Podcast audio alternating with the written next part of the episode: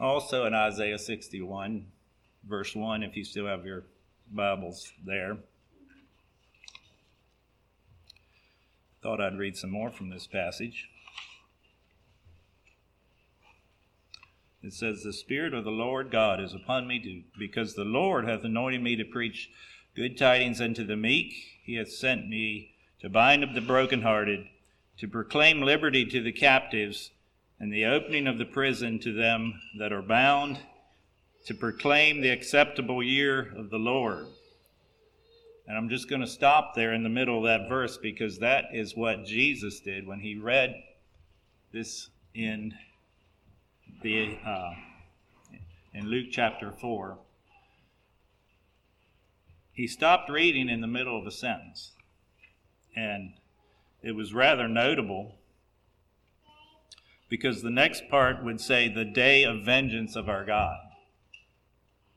And it's almost like Jesus is saying that He is here to do these things, to restore, to heal, to build up, not to tear down. But there is a day of vengeance, and that it's almost like he was saying that was going to be a different dispensation, so to speak. We are still in the day of grace. We are still in a day when grace and peace are multiplied, as Peter said. That is the message of the gospel. And in, in the account of Luke, when Jesus read from the scriptures, and it said he closed the book. He closed the book. And when I read my Bible, I like to look for symbolism. And maybe I see things that aren't really there sometimes. But in Revelation, it says the books were opened. And there was one book in particular, the book of life. And in Revelations 5, it, it, talks about that no man was worthy to open the book, neither to look thereon, save the lion of the tribe of Judah, the root of David, hath prevailed to open the book. And I believe that book was the book of life. Jesus represents the ability to bring life. He's able to open that book. And there's probably a lot of other things that were going on with that. But it said the eyes of all the people that were there in that synagogue were on Jesus. And in a sense, that symbolizes where we are today in our uh, day of grace. And in most uh, Christianity religions, our eyes are on Jesus. We're waiting to see what the next move is and what he will do. And so that symbolism kind of came forth to me in our day and time because we need to look to Jesus. And even as in, in Revelation goes on to talk about it, says, The people of God will say, How long, O Lord, holy and true, dost thou not judge and avenge our blood on them that dwell on the earth?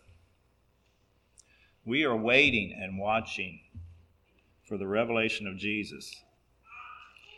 In reality, he is the centerpiece of all of history for those whose minds are toward God.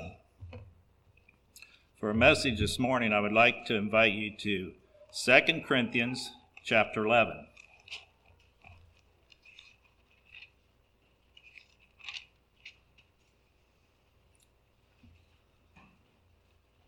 We know we know the first Corinthians chapter 11. That sounds a little familiar.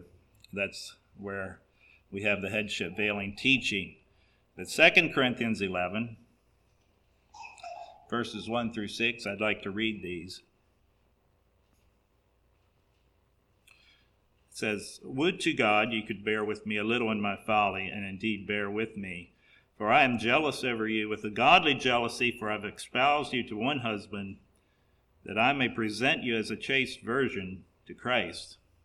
But I fear lest by any means, as the serpent beguiled Eve through his subtlety, that your mind should be corrupted from the simplicity that is in Christ. For if he that cometh preacheth another Jesus, whom we have not preached, or if you receive another spirit which we have not received, or another gospel which ye have not accepted, ye might well bear with him. For I suppose I was not a whit behind the very chiefest apostles. But though I be rude in speech, yet not in knowledge, but we have been thoroughly made manifest among you in all things. I don't know if you followed the thoughts of Paul there completely, but I'm thankful for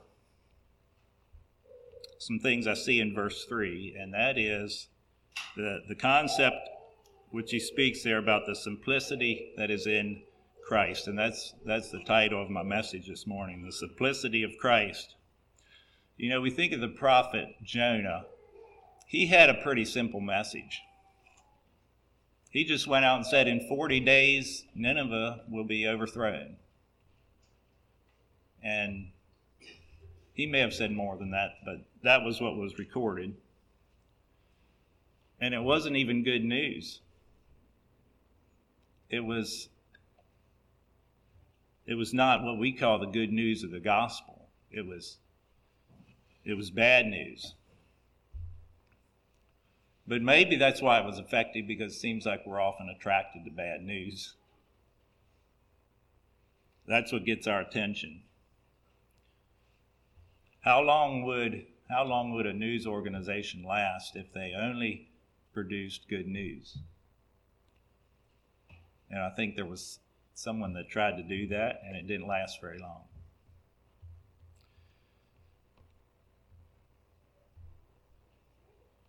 In reading the epistles of Paul, you soon see his burden and his concern for the purity of the gospel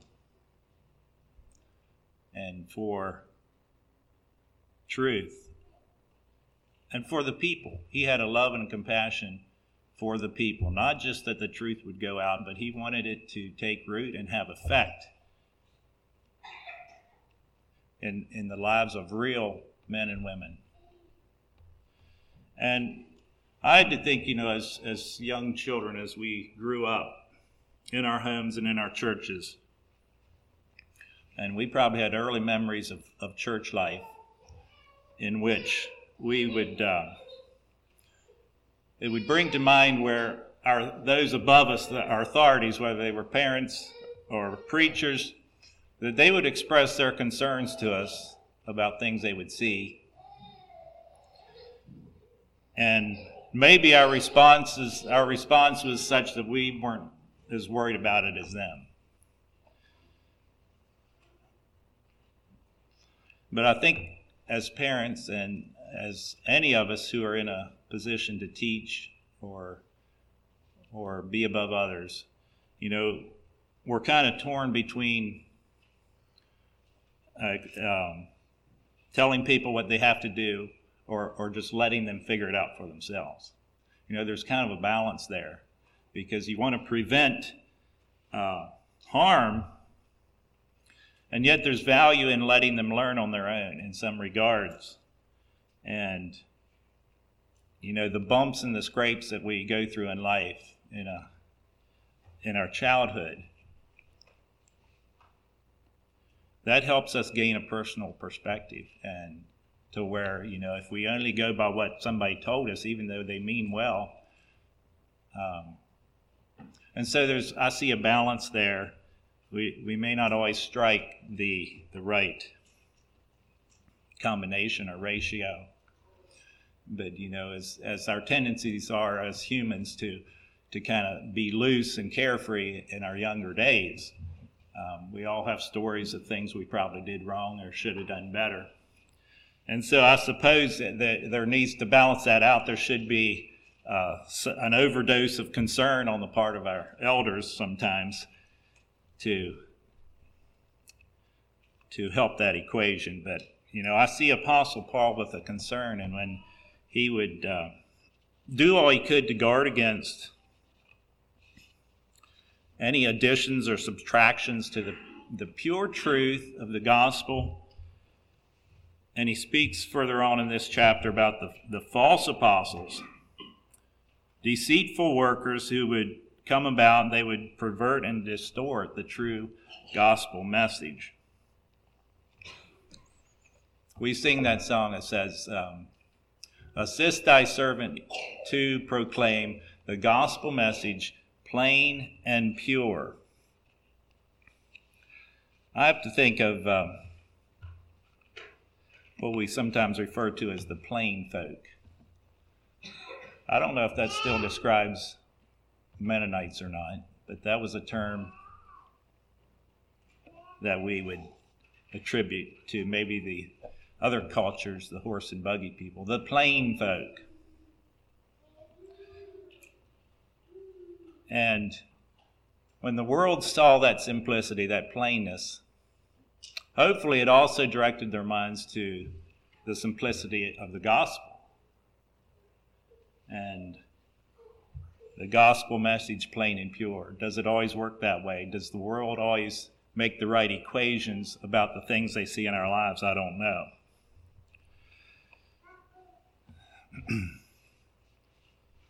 but the Apostle Paul says here, I fear lest by any means, as the serpent beguiled Eve through his subtlety.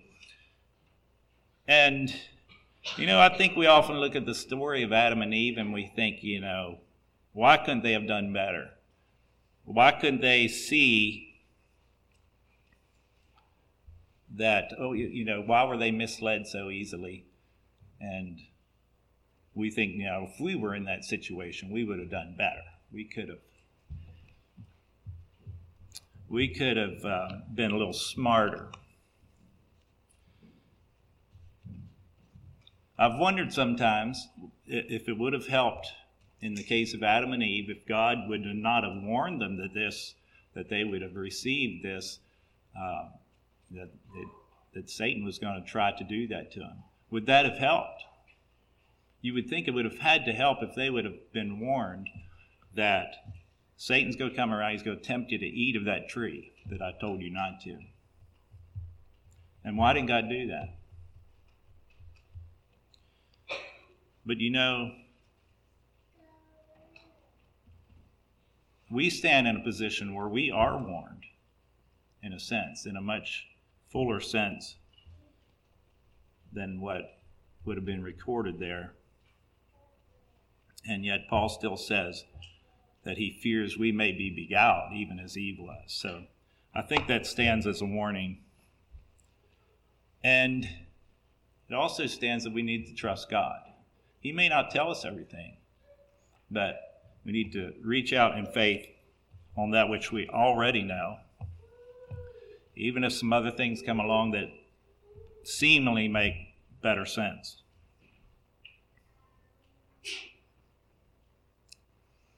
So, what is the thought or the concept that is found in this thing of the simplicity that is in Christ? Does it speak to you? Does it say something to you? And what is it meant to say? is not the gospel message a somewhat of a pretty simple, easy to understand message and there's a, a, a beauty in the simplicity of it that I think we need to look at.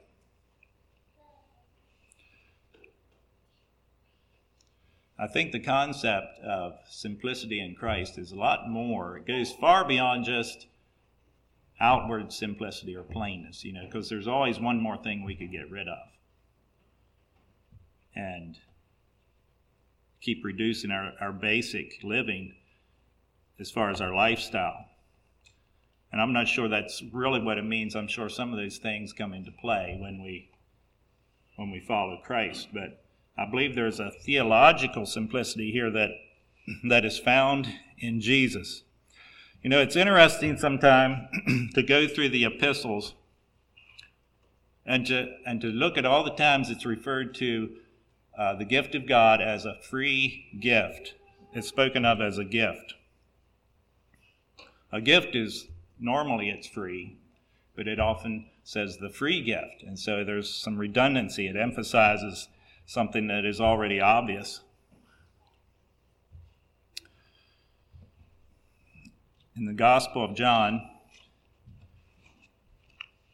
4:10, I like what Jesus told the woman at the well. He said, "If thou knewest the gift of God, and who it is that speaketh to thee, thou would have asked of him, and he would have given thee living water." Jesus offered a spiritual water, a living water. He didn't offer some complicated drink mix or protein shake or concoction, but something as basic as water, the gift of God, and he compared it to something that is very essential. It's actually very abundant in our world. It, it is just as essential as it is abundant. And when we think of giving a gift to someone, presenting them a gift, I had to think there's a couple elements in when we present somebody with a gift. And one is the element of surprise. And I'm not sure how many of these apply to God's gifts to us. But I think the gift of God can hold some of the qualities we naturally assume when we desire to give somebody a gift. And there are some surprising things in the Word of God. I believe Jesus did and, and said some surprising things. And I believe that as we trust God and and take him at his word, he will often bring surprising things into our life. Another, another aspect of, of gifts is that we like them to be hassle free. When we give a gift to somebody, we don't want them to have to go put batteries in it. So usually we'll take care of the batteries or at least provide them if, if that's what the gift needs. We, we want something that's easy for them to just realize the full benefit of a gift.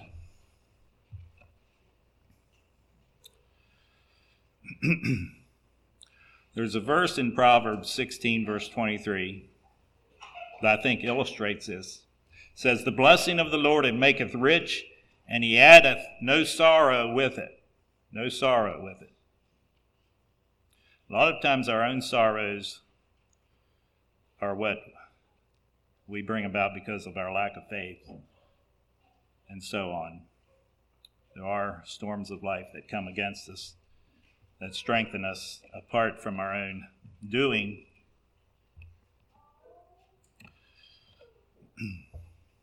In verse 4, the, the Apostle Paul speaks here of, of others who came along and preached another Jesus. They preached another Spirit another gospel. And I don't know what all that would have involved if we have the same influences that come against us in our day and time. I can surely imagine that would be the case. But I wonder if, if a lot of the, what was coming forth there in that early day was additions, additions to what had already been spoken. There's a verse in 1 Corinthians 4 6 it talks about not going beyond what was written, not exceeding the things that are written.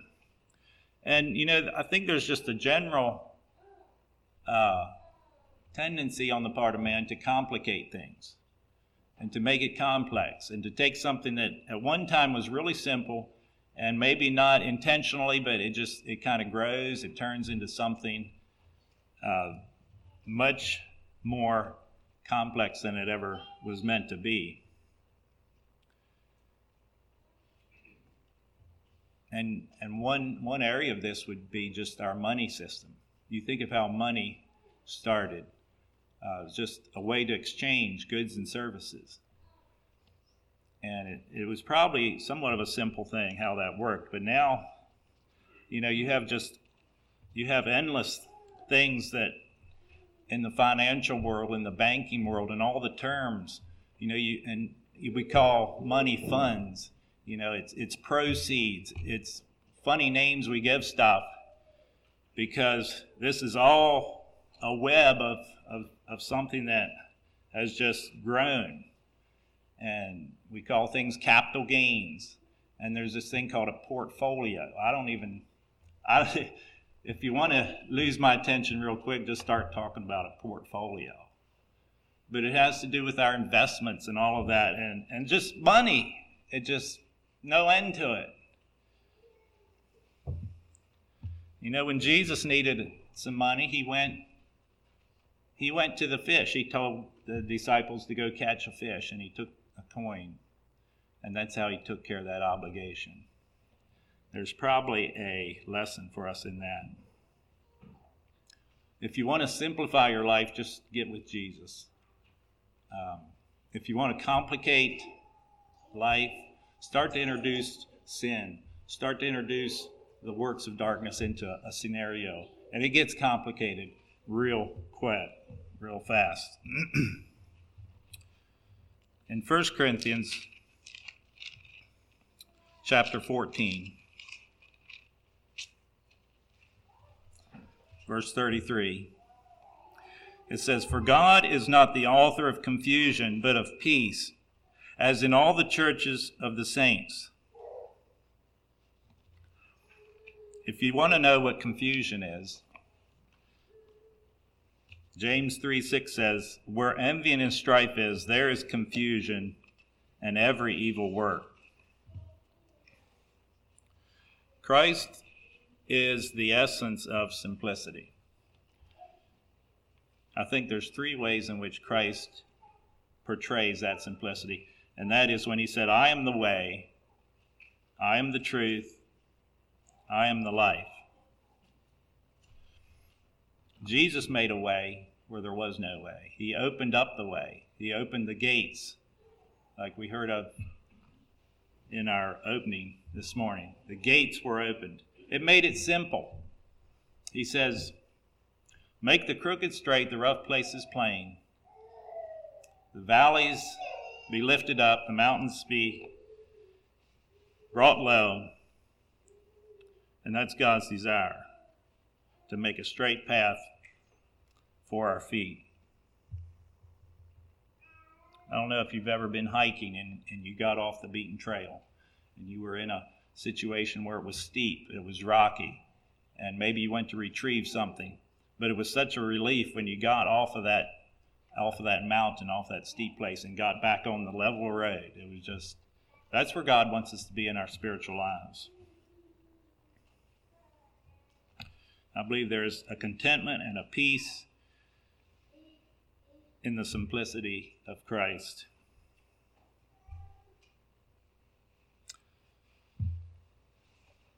in Isaiah 40, we looked at Isaiah 60 this morning, but in Isaiah 40, we'll read some verses here. Verse 11 He shall feed his flock like a shepherd. He shall gather the lambs with his arm and carry them in his bosom, and shall gently lead those that are with young. That is a, a picture of peace and contentment, of provision. Also, John chapter 10.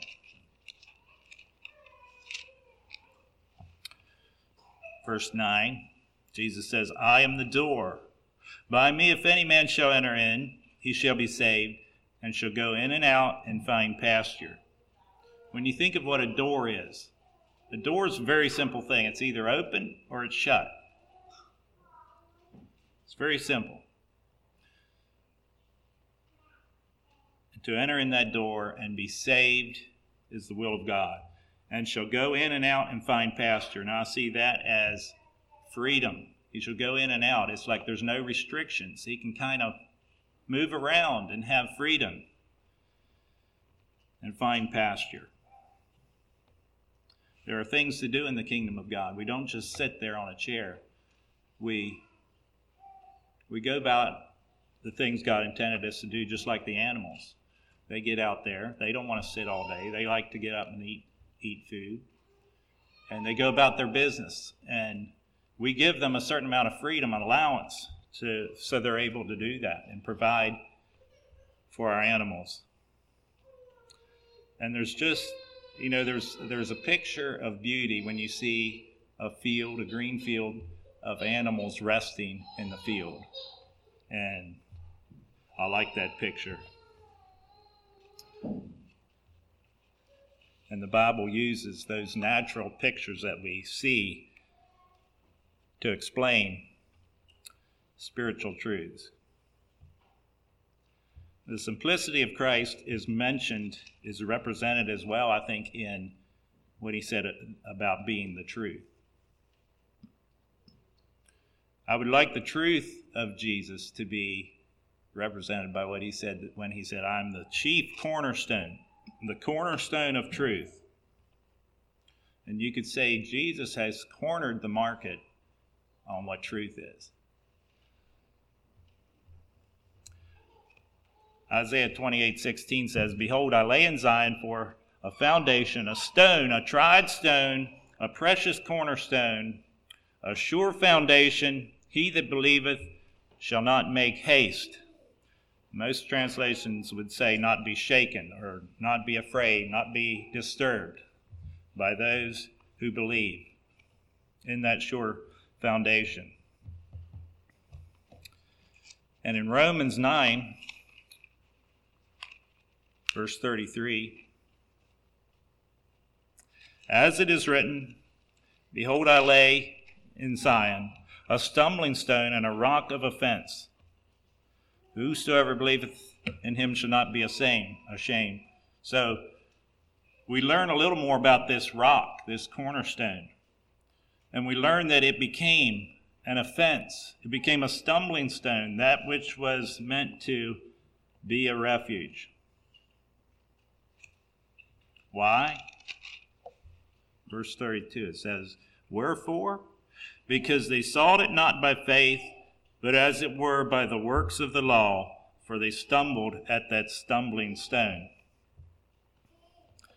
It was the Lord's desire, Jesus' desire, that Israel, that he could have, have gathered them together and that they would have been what they were meant to be. But as it was, Israel, um, they stumbled. They stumbled at something because I think it was it was just too simple for them.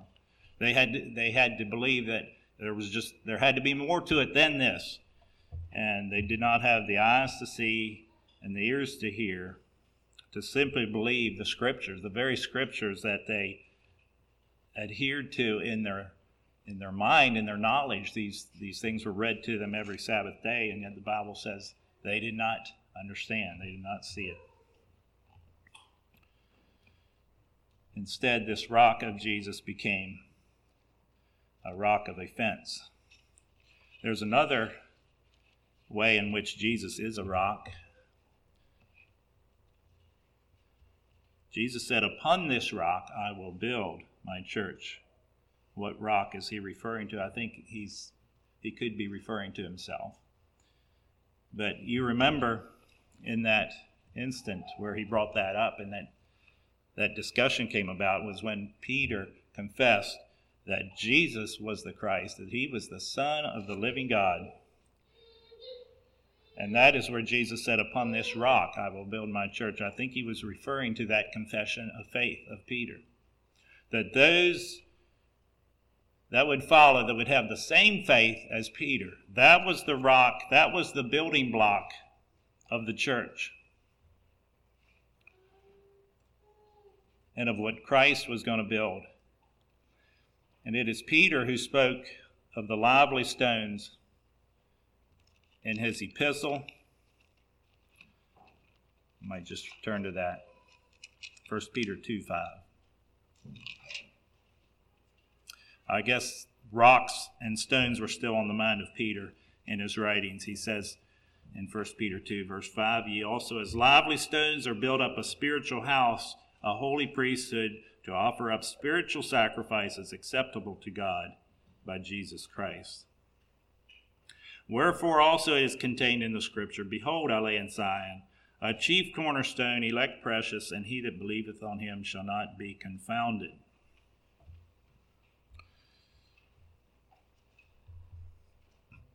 And so this, com- this confession of Peter was very simple, and yet it was profound. It involved very mighty things concerning what God can do.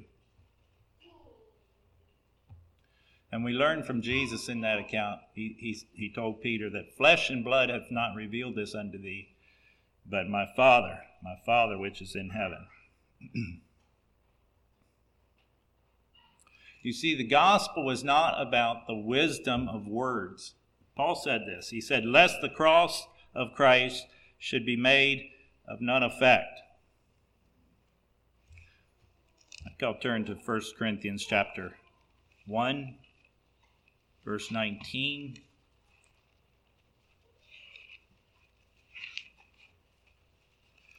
First Corinthians 1, chapter 19. For it is written, I will destroy the wisdom of the wise. I will bring to nothing the understanding of the prudent. And so on.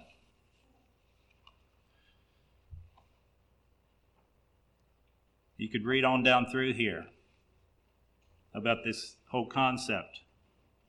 About where is the wise, where is the scribe, where are all these people? Have God made, made foolish the wisdom of the world? And it pleased God by the foolishness of preaching to save them that believe. The foolishness of preaching. You know, I feel a little foolish sometimes taking on this job of preaching, but it's only because I know that this is a little bit how God designed it. It's not that this is a real smart way in the eyes of the world to, to go about things. But of course, the world, they're very quick to talk about the things and to have speeches and, and great swelling words um, about the things they're interested in, about the things of the world. The Jews require a sign. The Greeks seek after wisdom, but we preach Christ crucified unto the Jews a stumbling block and unto the, the Greeks foolish. There's, there's a lot of, of ways of thinking, of mindsets out there that that do not readily adapt themselves to the truth of the gospel and the simplicity of the gospel.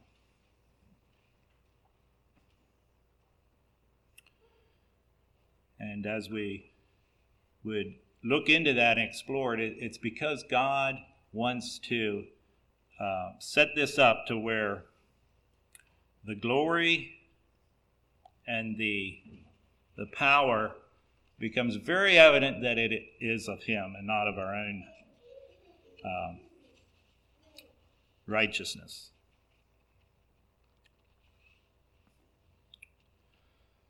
You know, I think the Greeks, they were so smart, but they were so smart they couldn't see. Have you ever known somebody like that, that their minds were above the point that you were trying to make, and sometimes it was the simple points that they were miss out on.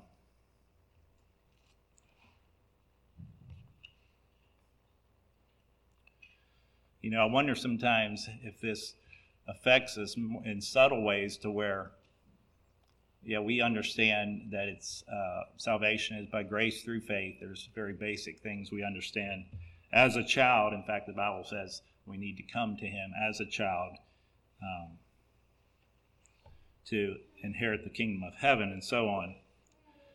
But are there things that we pursue in our intellect, in our knowledge, that maybe crowd out the capacity we have to see and hear the things of God and to hear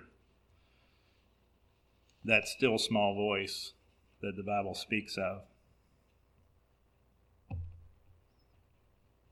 In Ephesians 1, verse 17. Ephesians 1, verse 17. And this is uh, a prayer of Paul, and it's a, actually a prayer you could pray for yourself. It says that the God of our Lord Jesus Christ, the Father of glory, may give unto you the spirit of wisdom and revelation in the knowledge of him that the eyes of your understanding being enlightened, that ye may know what is the hope of your calling, that ye may know what is the riches of his glory, of his glory, of his inheritance in the saints. And it goes on down through there. But the spirit of wisdom, wisdom is the wisdom of God is a spirit that that we access that comes upon us. And it's of God.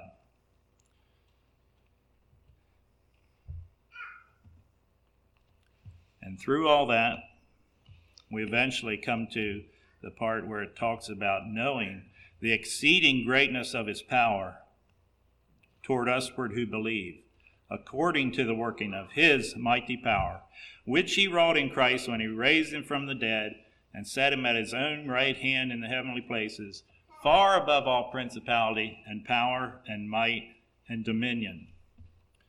We talked this morning in our class about the, the thing of, of authority and so on in our world today. Jesus is the ultimate authority, He is above all power and might and dominion. As followers of Christ, as brothers and sisters, we uh, we have access to some of that authority that Jesus said, "All power and all authority is in heaven and in earth is given to me." Are we living in in that strength and in that power of Christ?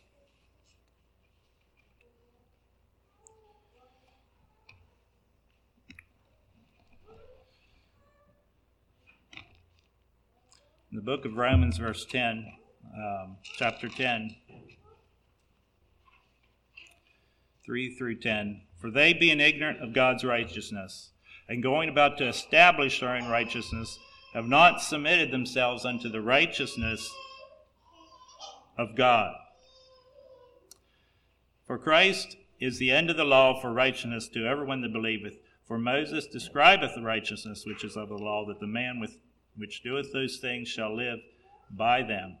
But the righteousness which is of faith speaketh on this wise Say not in thine heart, Who shall ascend into heaven, that is to bring Christ down from above? Or who shall descend into the deep, that is to bring up Christ again from the dead? But what saith it? The word is nigh thee, even in thy mouth and in thy heart. That is the word of faith which we preach. The simplicity of this. It is with the mouth that confession is made unto salvation. It is with the heart that man believeth. There's two basic ways in which the Word of God takes root and shows itself in our life. And you could say the teaching here in verse 3 is that righteousness is not something we go about to establish. Righteousness of God is something that we uh, submit to. It's something that we allow to happen. We let it happen. We submit to the work of God upon us. Look at all the times where we are told to let. Let this mind be in you. Let the peace of God rule in your heart, and so on. Submission. I believe the Lord wants each of us in a place in our life where where we say, This is the Lord's doing, and it is marvelous in our eyes. That was a Bible verse my parents put on their uh, wedding announcement. This is the Lord's doing, and it is marvelous in our eyes. But this shows itself, I believe, in the way we approach life and in the way we fight our battles.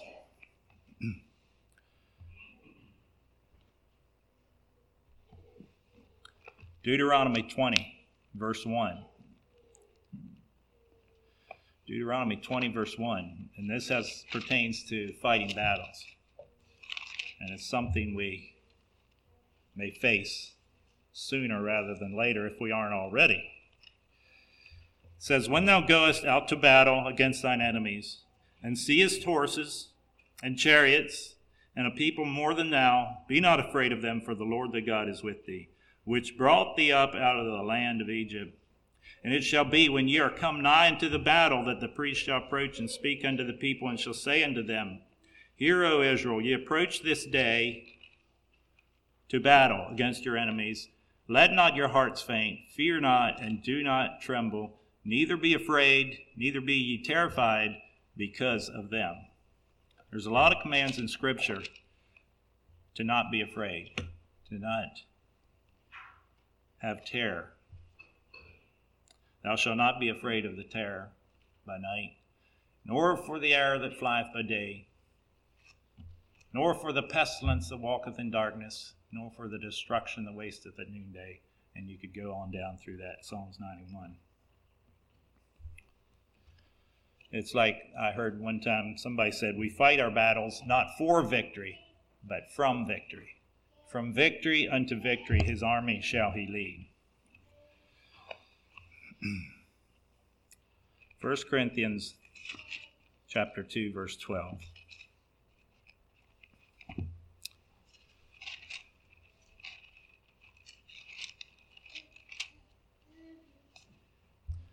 Now we have received not the Spirit of the world, but the Spirit which is of God, that we might know the things that are freely given to us of God.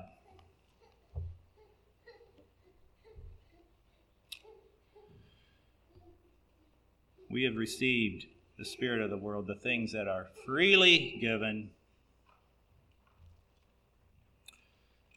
And again in 1 Timothy 1 3 through 6 as I besought thee to abide still at Ephesus, when I went into Macedonia, that thou mightst charge them that teach, that thou mightest charge some that teach no other doctrine, that they teach no other doctrine. Neither give heed to fables and endless genealogies, which minister questions rather than godly edifying, which is of faith. So do. Now, the end of the commandment is charity out of a pure heart and of a good conscience and of faith unfeigned, from which some have turned and swerved aside unto vain jangling. The, the simplicity of Christ versus the complexities that we often bring about on ourselves, the endless genealogies, the things that minister questions, right?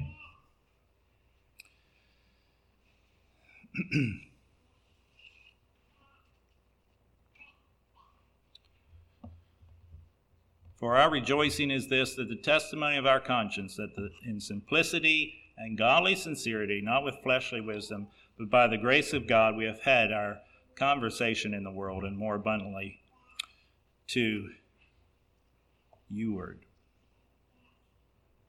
There is so much that speaks of the basic truth and the simplicity of the gospel. Matthew 11, 25 says, and this is a, a, prayer of Jesus, he says, I thank thee, Father, Lord of heaven and earth, because thou hast hid these things from the wise and prudent, and hast revealed them unto babes. He revealed them unto babes. So, in a sense, we are babes in Christ. We grow in his grace and we mature, but we still receive of Christ as a babe that trusts in his provider. There was a story that Jesus told, and this was, wasn't just a story, it actually happened. In Matthew 15, there was a woman of Canaan. She was a non Jewish woman. She desired of Jesus that she would heal, that her daughter could be healed of a devil. And she had a revelation. She had faith, even though she wasn't of the Jewish faith and all that background. And because of her faith, she came to Jesus and she desired that her daughter be healed of a devil. well, um, it's recorded that Jesus answered her not a word. He almost ignored her. But she persisted and she she kept going forward and that's what that's what we do if we have a revelation, right? We we don't let things get in our way because we're assured of the things we know. And finally the disciples said, you know, let's turn this woman away. She's crying after us. She's she's hindering us. Well, finally Jesus spoke to her and he said, I am not sent but unto the lost sheep of the house of Israel. In other words, Jesus is saying, you know, you don't fit the category. You don't fit uh, you're trying to change the rules here.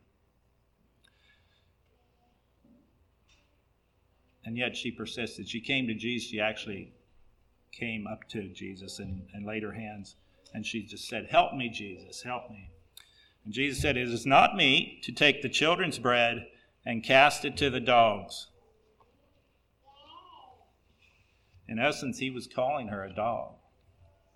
Now, how far would you get today in society if you started saying those kind of things? But you know, this woman had faith, and she saw things that even the people that should have seen these things should have seen. And she said, the New Living Translation of this says, That's true, Lord, but even the dogs are allowed to eat of the scraps that fall beneath their master's table. Jesus said unto her, Woman, great is thy faith. Be it unto thee even as thou wilt. We see the simplicity of Christ. He just solved that situation right away with a few words. Do you see what faith does? Do you see what a revelation can do for us? It, it can break down the barriers that we are facing.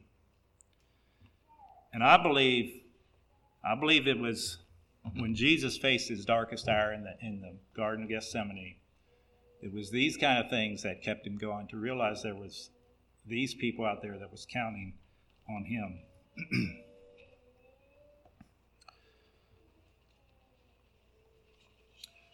1 Corinthians 1:17 says, "For Christ sent me not to baptize, but to preach the gospel, not with wisdom of words, lest the cross of Christ should be made of none effect." If we think the keys to the kingdom are, you know, our intelligence, flexing all these uh, worldly wisdom, Paul says that is a false gospel. It, it may be that we have corrupted our minds from the simplicity that is in Christ when we go down that road. I had to think, too, of the story of David. And he was in a battle, he was facing a, a situation where he said, Oh, that I could drink. If someone would give me to drink of the water of the well of Bethlehem, which is by the gate of Samaria. Was it Samaria? I forget what gate it was, but uh, apparently he was in a in a situation where he was thirsty. He wanted water. Jesus said we need to come drink of him that he would give us to drink of the water of life freely. And in David's situation, he had three mighty men that broke through the enemy um, camp and came back with that water. And David did not drink that water. He did not feel worthy of the water. And I, I looked at that and I thought, you know, I think that's how we we might view ourselves in the sight of God. When when we see the gift of that water of life, it produces in us a sense of unworthiness that we should not even drink of that water.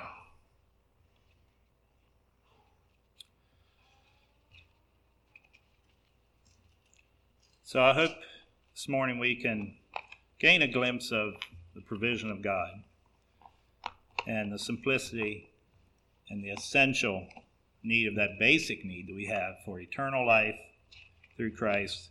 Let's build on that idea, on that truth, and pursue God with our whole heart, mind, soul, and strength. Let's stand for prayer.